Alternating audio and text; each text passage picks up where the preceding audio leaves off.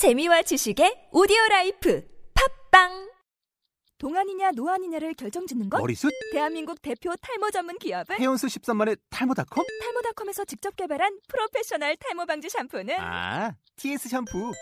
늘어진 두피 모공을 꽉! 단 한 올의 모발까지 꽉! 사용할수록 풍성해지는 나의 모발. 이제 탈모 고민 끝! TS 샴푸. 네, 오늘 본문 마가복음 4장 26절에서 34절입니다. 네, 먼저 26절에서 29절까지 번갈아 있습니다. 또 이르시되 하나님의 나라는 사람이 씨를 땅에 뿌린과 같으니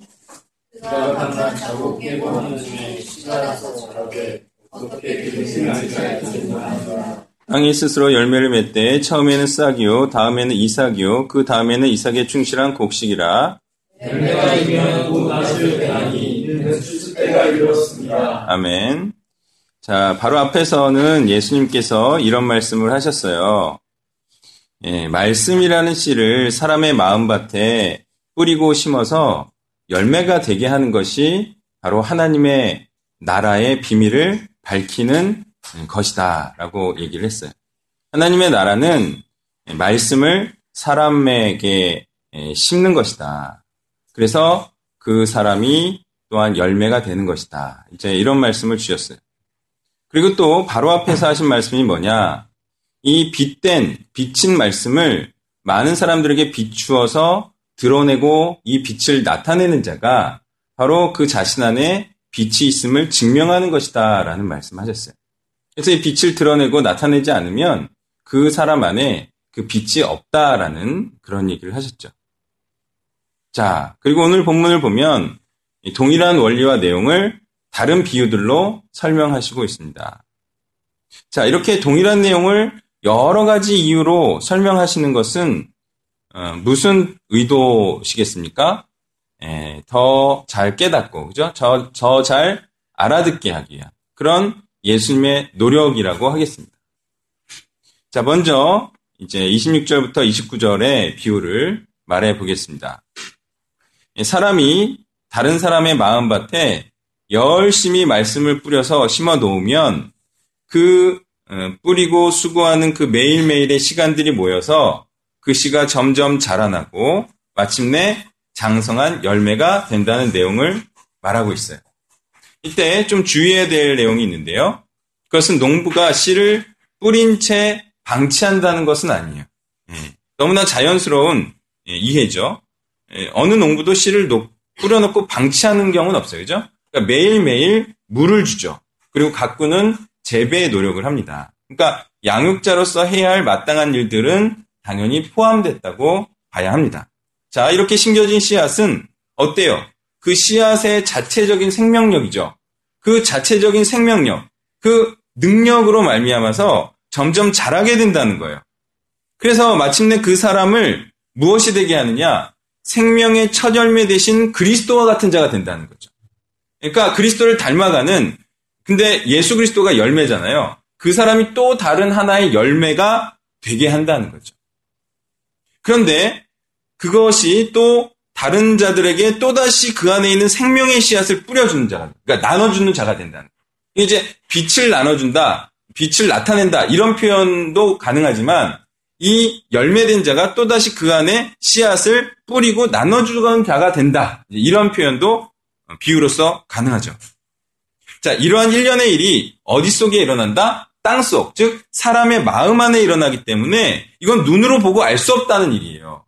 사람 안에 있는 것을 우리가 어떻게 합니까? 그죠? 안 보이는 거예요. 잘 몰라요. 다만 그래서 이 일을 계속할 수 있는 것은 무엇 때문에 이 일을 계속할 수 있느냐? 이것은 말씀 안에 있는 이 생명력, 그 말씀의 능력 때문에 그 능력을 신뢰함으로 이 사역을 계속할 수 있다는 거예요. 단 하나 전제 조건이 좀 있어요. 어디에 뿌려야 한다? 그러니까 말씀은 능력이고 말씀엔 반드시 변화가 일어나고 말씀엔 반드시 장성함이 있어요. 사람 온전케 해요. 그죠? 근데 여기에 조건 하나가 있어요, 사실은. 그게 뭐예요?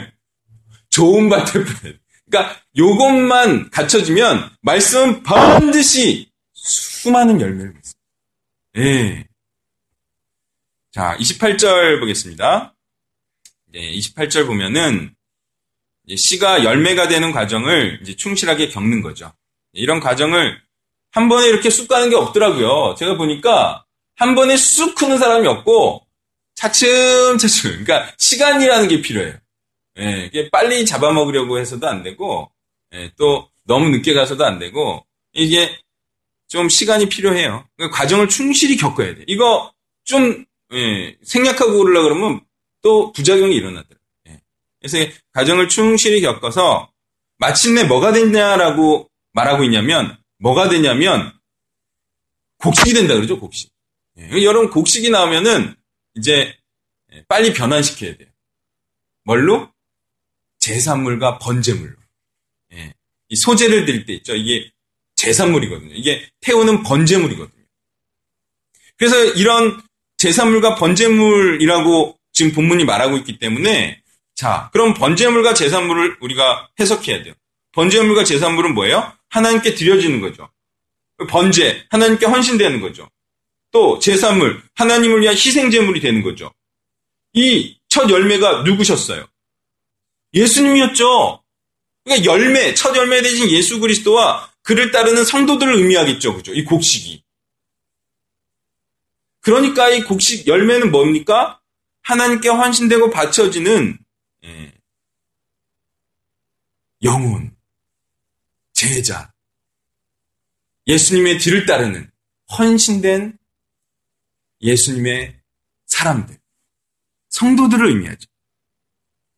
예, 바로 이 열매가 되면 이 그리스도의 예, 첫 열매 대신 그리스도를 닮은 자가 되면 그리스도의 재림 때에 구원을 받는 영광과 기쁨의 때를 맞이하게 된다는 거예요.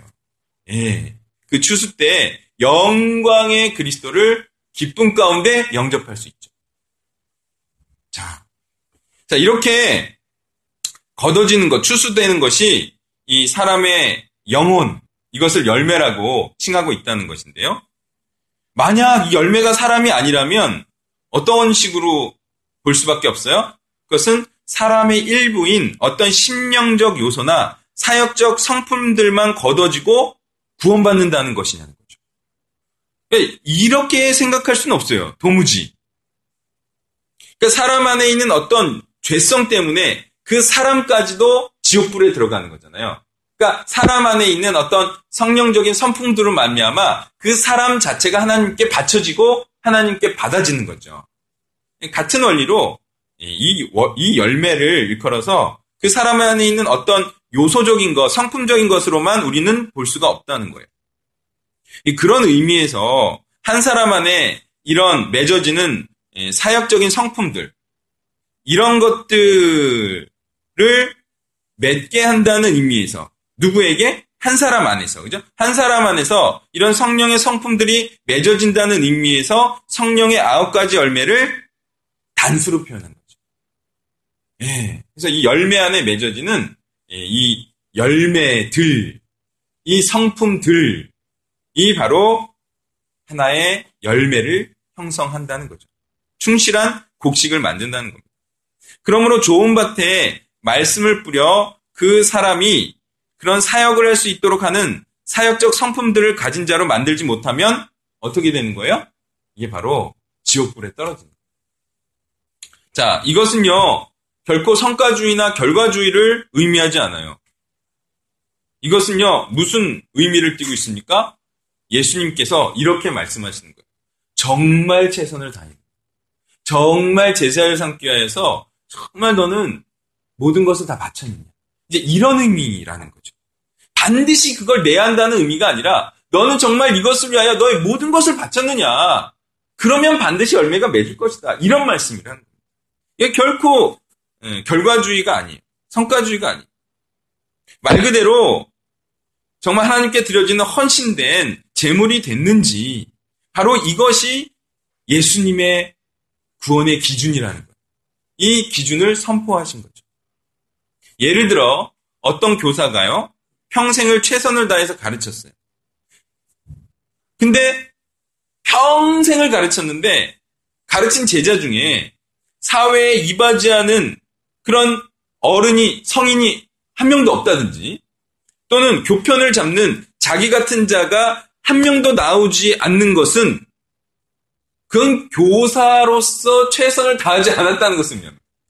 게다가 한 사람을 3년 이상 가르쳤을 때, 한 반을 3년 가르쳤는데, 거기서 사회에, 이제, 성경적으로 말하면 하나님 나라에 기여하는 거죠. 헌신되는 거죠. 그러니까 사회에 기여되고 헌신된 자가 한 명도 안 나와. 게다가 자기를 존경해서 자기처럼 교사를 하는 사람이 한 명도 없어. 이거는 절대로 기대할 수 없다는 거예요. 그거는 교사 생활을 거의 안 했다는 거죠. 그리고 딴 거에 신경을 썼다는 거죠. 최선을 다해 실력을 키운다면 당연히 그런 일이 있는 거예요. 그러니까 보세요. 어떤 사람이 말씀을 전하고 가르치고자 할 때 배우는 사람이 없습니까? 예, 어떤 사람은 배우는 자가 없다 그러는데 그것도 자기가 정말 가르치기 위하여 최선을 다해서 실력을 키웠다면 당연히 배우는 자가 있습니다. 당연히 배우는 자가 올 겁니다. 그런데 이러한 당연한 사실에도 불구하고 자신이 최선을 다해서 하나님의 말씀을 전하고 가르칠 준비나 노력을 안 했음에도 불구하고 아 나는 처음부터 말씀을 전하고 가르칠 기능 자체가 없다. 막 이렇게 말하고 나는 실력 자체가 태어날 때부터 없다. 그리고 죽을 때까지 없을 것이다. 이렇게 말하는 것은요. 명백한 말씀에 대한 회피이고 거부예요.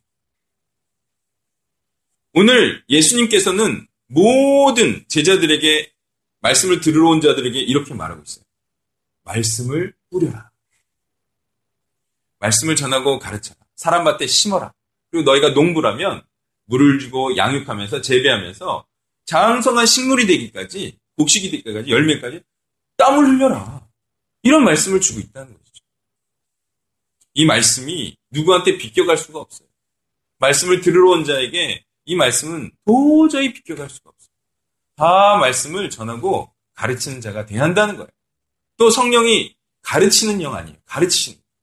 가르치는 영이 들어왔는데 가르치지 않는 사람이 된다는 것은 이거는 성령이 없다. 또는 성령의 가장 중요한 특징을 거부하는 것이죠. 30절부터 32절을 번갈아 있습니다. 또 이르시되 우리가 하나님의 나라를 어떻게 비교하며 또 무슨 비유로 나타낼까?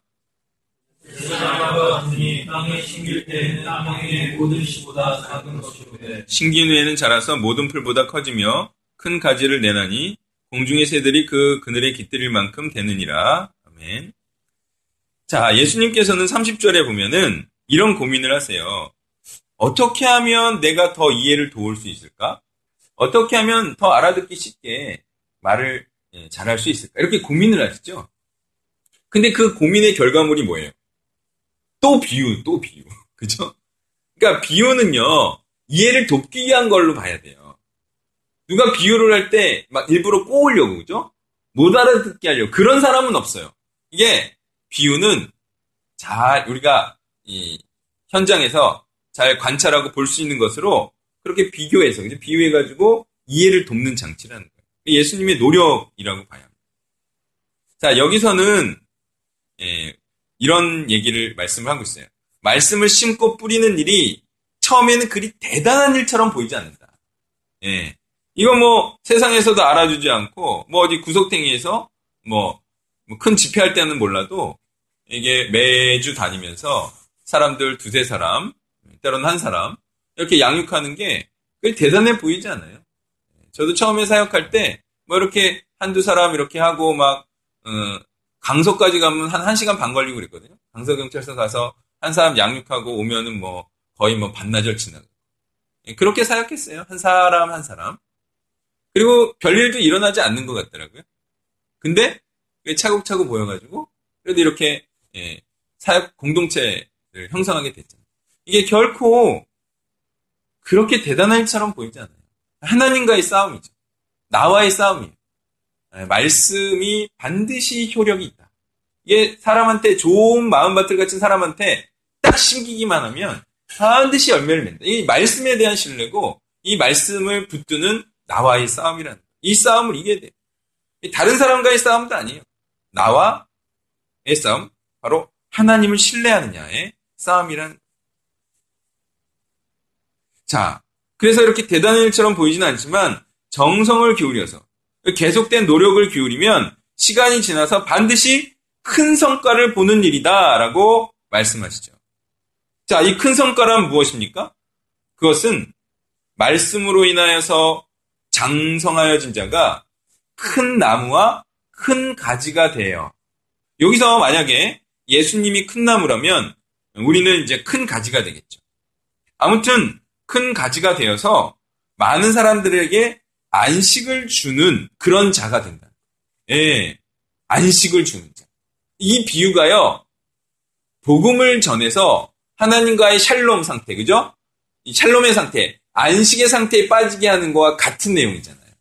그러니까 말씀 전파하는 내용이니까요. 그러니까 큰 가지가 되어서도 열매가 되어서도 하는 일이 뭐라는 거예요?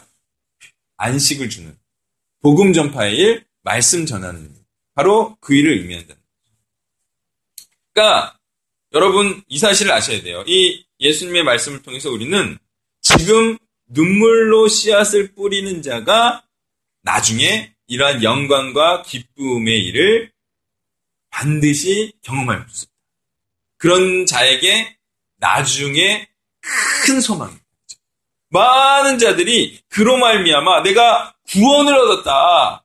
내가 하나님과 참 평안을 얻었다라고 말하는 그 한 사람 때문에. 그런 위대한 일이 우리가 5년, 10년, 20년 후에는 반드시 보게 된다는 거예요. 예. 우리가 전하는 말씀이 제대로 된 말씀이라면 반드시 하나님이 우리, 우리의 일을 기뻐하셔서 그 일이 일어나게 이 약속하신 약속. 이 약속의 말씀을 믿어야 된다.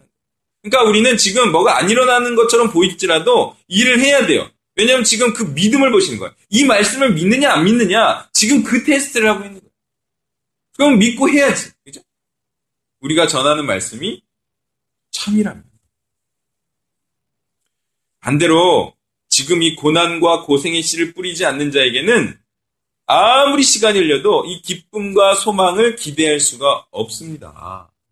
예. 여러분, 우리가 무엇 때문에 이 고생과 고난의 씨앗을 뿌리지 않습니까? 지금 고생과 고난을 안 받으려고, 그죠? 예. 지금 고생 안 하고 안 하려다 보니까 일을 못 하는 거죠. 예. 고생 안 하려고 하는 일이 뭐예요, 우리가? 예, 고생 안 하려고 하는 일이 뭐예요? 그죠? 고생하는 세상 일. 아주 좋은 표현이. 돈 버는 일이죠? 근데 고생 안 하려고 하는 일이 사실은 더 고생돼. 더 무거운 짐이야, 사실은. 기쁨도 별로 없어. 미래의 소망도 없어. 여러분, 지금 이대로 살면 나는 반드시 많은 열매를 맺을 것이다.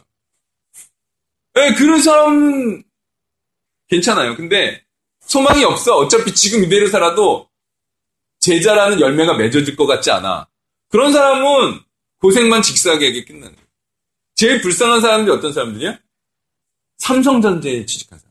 아, 이 사람들은 완전히 대박 고생하고, 그리고 소망도 없어. 50 되기 전에 잘려, 막. 그럼 대박의 거기는요. 네. 근데 그런 데는 어쩔 수 없이 다녀요. 왜? 고생을 안 하려고.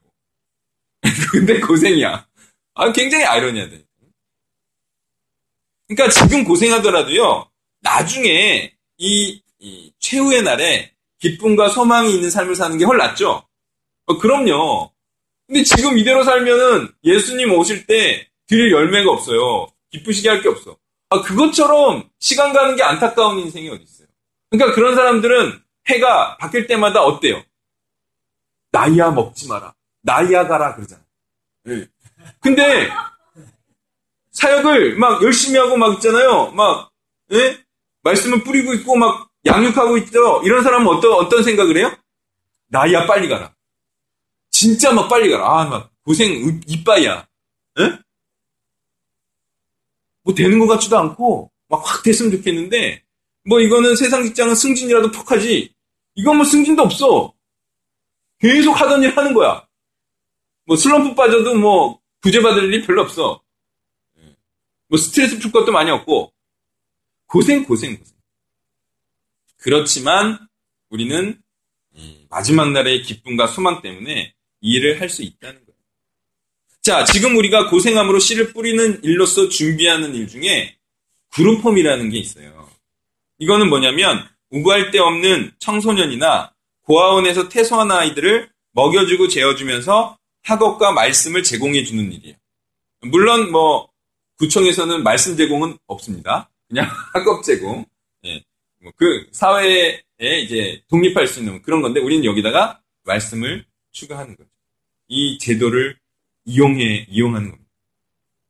자, 그래서 요건만 마련되면 글쎄 뭐를 준다는 줄 알아요? 운영비와 교사비를 준다는 거예요. 아, 사람을 쓸 수 있어. 우리 사람을 딱 취직을 시켜서 이 사람이 교사인데요. 그 국가 돈을 주면서 걔네들한테 말씀을 먹을 수 있는 대박 아닙니까? 그래서 운영비와 교사비까지 나와요. 이거 이걸 일컬어 이제 하늘이 돕는다. 돕는다. 이런 정보를 제가 두려움에서 얻었어요. 예. 그러니까 이 일을 시작해서 청소년들에게 말씀을 세게 심어주는 일, 이 일을 지금 계획하고 있어요. 자, 저는 이 오늘 말씀에 따라서 확신합니다. 그렇게 청소년들에게 3년 이상 말씀을 심고 먹이면 반드시 그 중에 좋은 밭을 가진 애가 있을 거라. 아니, 최소 10명 중에 한 명 없겠습니까? 운 좋으면 5명, 3명 중에 한 명 있지 않겠어요? 3명 중에 한 명은 좀 어렵겠다. 5명 중에 한 명이 있지 않겠습니까? 그런 아이가 한 명이라도 딱 걸린다. 나중에 많은 자를 하나님과의 안식 가운데로 들어가게 하는 위대한 사역자가 나올 수 있다. 얼마나 이게 기대에 부푼 기쁜 꿈입니까? 왜냐면 생각해만 해도 기쁘지 않아요? 너무 기쁘네. 부모도 버렸는데 우리가 예, 부모만큼은 못해줘도 예, 부모의 어떤 마음을 느낄 수 있을 정도로 그렇게 해줘. 예. 그러면요, 걔네들이 배신하겠습니까? 정말 우리가 지극정선으로 베풀고 이제 공부도 잘하게 하고 우리는 반드시 공부를 잘하게 할 겁니다. 떼교사를 붙여서라도 공부를 잘. 각 과목별로 영광경제 물리, 수학 물리, 수학, 예, 수학 물리. 박지성 회원님 뭐 영어 영어요. 그럼 난 갈치경. 나는 그냥 운영. 공부를 잘하게 또 가르쳐서 얘가 이제 큰 고마움을 가질 수. 예, 이렇게 해서 정말 말씀을 깨달아 예, 마침내 사역을 하며 순종을 하며 자신이 구원받았다는 사실을 깨닫는 순간 우리를 절대로 배반하지 않을 거라 저는. 예, 이런 사역을 우리가 지금 꿈꾸고 있어요. 자, 그러려면 지금 우리가 무엇을 해야 된다? 고생. 아니, 거저되는 게 아니야. 이 꿈이 거저러지는 게 아니야. 고생, 수고의 눈물로 이 씨앗을 뿌려야 된다. 아, 이 비전이 결코 그냥 되지 않습니다. 저는 연대의 이 최초로 연대의 숙박 사역을 시작하겠습니다 할 때 제가 각오한 게 있어요. 그건 뭐냐면 저는 그런 생각을 했어요. 방이 세 개 있는데 두 방을 우리 가족이 쓰고 한 방을 이제 대학생들한테 주는 이런 생각을 한 거예요. 그럼 굉장히 불편하겠죠. 쓰리룸에서 와이프하고 애 둘하고 사는데 한 방을 대학생을 준다. 야, 이거 진짜 고생이구만. 제가 이런 생각을 하면서 연대 숙박 사역을 사실 시작했어요. 네. 근데 이제 하나님이 은혜를 베풀어 주셔서 그 정도까지는 안 해주실 것 같은데. 몰라요. 처음에는 그런 고생을 각오를 하면서 그래서 지금 많은 살림살이는 어떻게 하냐. 어, 이제 뭐 벽제 부모님 집에 두거나 아니면 두 방에 어찌됐건 꾸겨 넣거나 아니면 뭐 버리거나 이런 생각까지도 했던 거예요. 그러니까 그런 고생, 정말 좁은 방에서 이 사역을 위해서 내가 좀 불편함을 감수하리라. 이런 생각으로 할 때 이 일이 시작되고 행해질 수 있다. 이런 고생 안 하고 있잖아요. 아니 왜 연대로 안 오려는 거예요? 출근지가 뭔데요? 아, 그 그런 고생.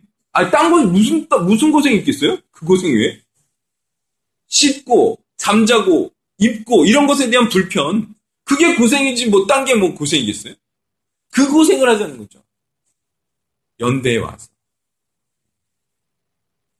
지금 이 고생과 수고, 이 눈물의 씨앗을 뿌리지 않으면 그런 기쁜 우리가 참으로 하나님 기뻐하시는 그런 일은 일어나지가 않는다는 거예요. 그러니까 지금 고생할 때예요, 지금 고생할 때. 33절, 34절 번갈아 있습니다. 예수께서 이러한 많은 비유로 그들이 알아들을 수 있는 대로 말씀을 가르치시되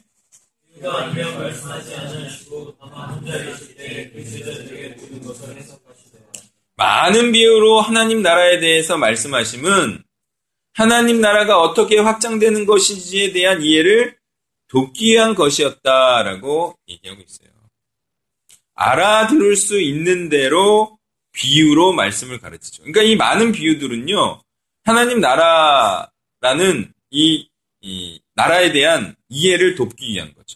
그러니까 하나님 나라가 어떻게 확장되는지를 잘 설명하기 위해서 이 많은 비유들을 일부러 연구하셔서 고민하셔서 이렇게 고안해시고 말씀하시고 있다는.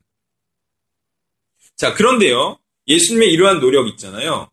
이 비유를 들어서라도 더 이 말씀을 깨닫게 하려는 이 노력이 말씀을 더 알아보려고 하지 않는 자들에게는 무슨 거리가 되냐? 그러니까 예수님의 말씀을 어차피 듣고 배척하려는 그런 마음이 있는 자들에게는 오히려 이, 비, 이 비유가 공격과 비난거리가 된다는 거예요.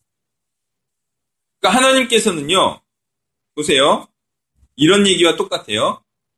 인간의 이해를 돕기 위해서 하나님의 뜻을 무엇으로 변환시켜서 주셨어요? 인간의 언어, 그죠?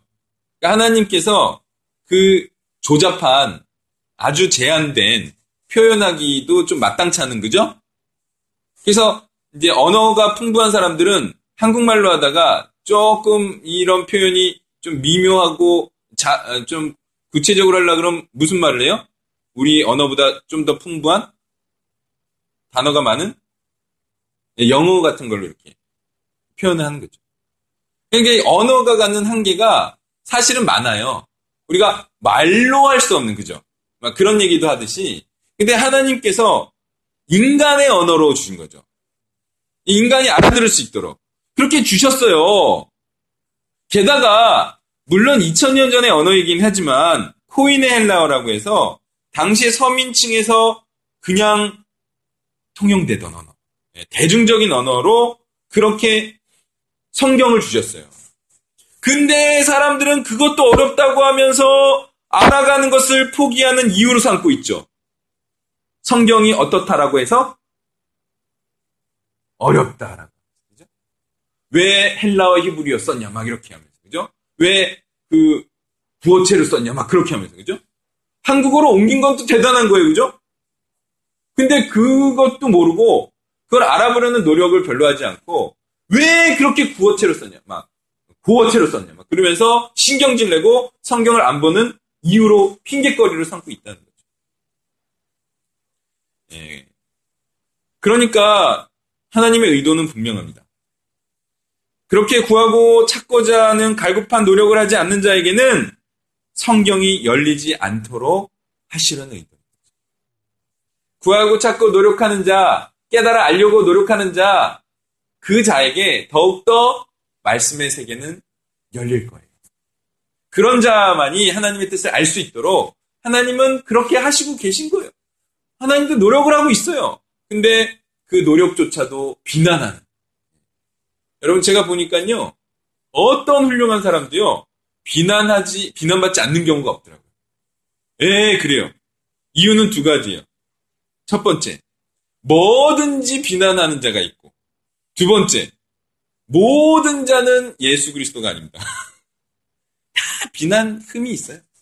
근데 비난하는 자는 뭐든지 비난하는 경우가 있고, 두 번째는 그 사람의 단점을 치명적인 단점이 아니고 그래도 포용 범위 안에 있는 단점을 가지고 끝까지 물어뜯고 그도 실족함. 이런 일이 발생합니다. 아니요, 우리는 단점을 포용해야 됩니다. 어떤 단점? 허용 범위 안에 있는. 그리스도와 그의 복음에 헌신되고 그 예수 그리스도를 살아가는 자라면 우리는 그의 어떤 단점도 포용해야 돼요.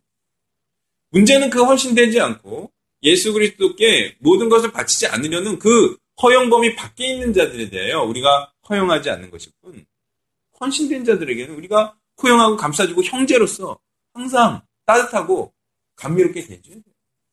무슨 잘못을 했든 그가 예수 그리스도의 피에 의해서 속죄함을 얻었는데 그 안에 예수 그리스도의 피와 복음이 넘쳐 흐르고 있는데 어떤 것으로 그를 정죄할 수 있습니까? 그는 형제입니다. 비난을 하더라도 조용히 그리고 안 받아들이더라도 많은 거지 뭐 망하는 죄는 아니니까 우리는 이런 마음으로 대하고 행해야 돼요.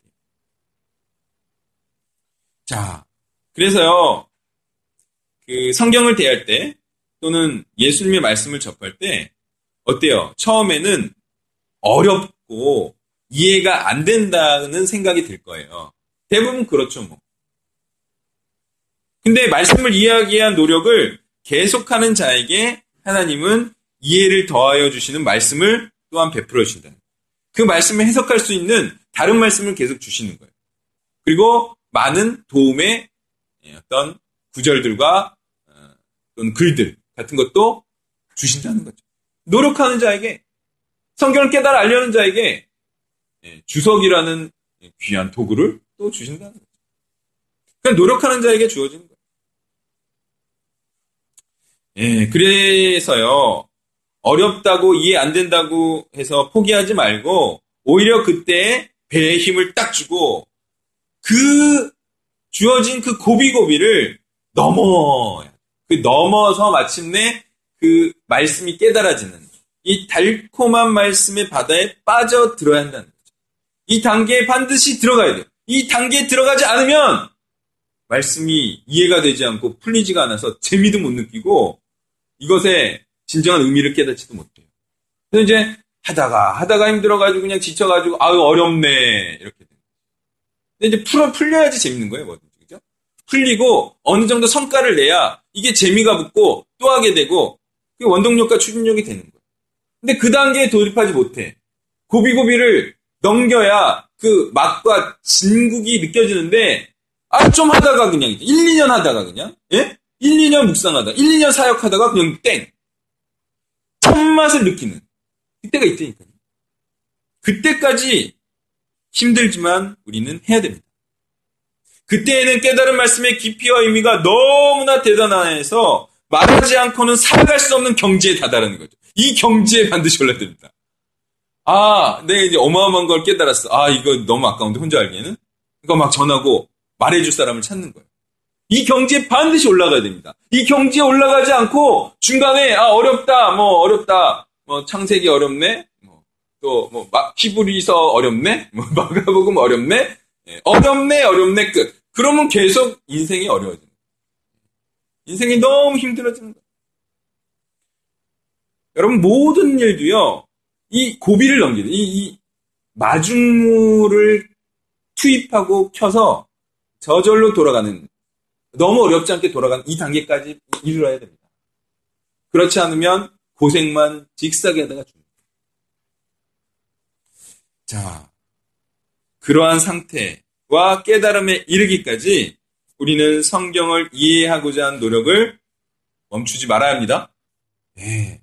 그리고 깨달은 자, 그도 이제 이 깨달은 말씀대로 하나님의 말씀을 행하는, 사명을 행하는 이 일도 멈추지 말아야 할 것입니다. 자, 여러분 오늘 말씀을 통하여서 이제 우리가 하나님 나라의 비밀을 깨달았어요. 하나님 나라가 어떻게 확장하는지, 확장되는지 이제 알게 됐어요. 그럼 우리가 어떻게 기도해야 됩니까? 하나님, 정말 보잘 것 없는, 정말 벌거벗은 몸으로 태어나 아무것도 가지지 못하고 죽을 이 모, 이 불쌍한 영혼, 하나님 나라 확장에 쓰여지게 하여 주옵소서. 내가 단 것 하나도 바라지 않습니다. 내가 이 일에 조금이라도 쓰여지고 죽는다면 하나님 그게 가장 큰 기쁨이겠습니다. 그래서 한 명의 제자라도 내가 반드시 하나님께 올려드리고야 말겠습니다. 이런 기도와 이런 삶을 살아야 되지 않겠습니까? 이러한 삶을 살기 위해서 제자를 삼는 이 스승의 삶을 살기 위해서는 가르치는 자가 되기 위해서는 일단 말씀을 깨다 이해하고 알아야 돼. 그게 가르칠 정도가 돼. 이 수고의 과정을 이 고역의 과정을 여러분 겪어야 돼. 거저 먹으려고 하지 마세요, 제발. 예? 1, 2년 막 대충대충 하고 막 예? playground 나가려고 하지 마시고 practicing 과정을 열심히 거쳐야 돼. 도제 과정을 열심히 거쳐야 돼요. 그래야 나중에 하는 마스터가 되는 거예요. 거저 먹으려고 그냥 쉽게 쉽게. 예? 어떤 어려움도 안 겪고 있잖아요. 막 상처 뭐, 괴로움, 고통 막, 외로움, 고독함, 예? 버림받음, 싫음받음, 사랑하는 사람들이 나를 떠나감, 뭐 이런 거 하나도 안 겪고 하려는 사람이 있어. 그런 모든 싸움입니다. 이게, 얼마나, 사단이 얼마나 지금 발악을 하고 있는지 아세요? 눈에 안 보일 뿐, 실족시키려고 엄청나게 사단이 지금 작동하고 있어요. 어찌됐건 사역자 한 명 안 나오게 하려고. 어찌됐건 안 나오게 하려고. 어찌됐건 말씀 끝까지 행해서 제자 삼는 자 안 되게 하려고. 가진 수작과 모략을 부리고 있습니다. 굉장한 싸움입니다, 이거. 자, 우리는 이 말씀을 뿌리는 일을 계속하겠습니다. 내가 한 사람 한 사람 제자 삼는 일을 내 목숨을 걸고 하겠습니다. 여러분, 이 결단들을 하나님 앞에 올려드리기를 부탁드립니다.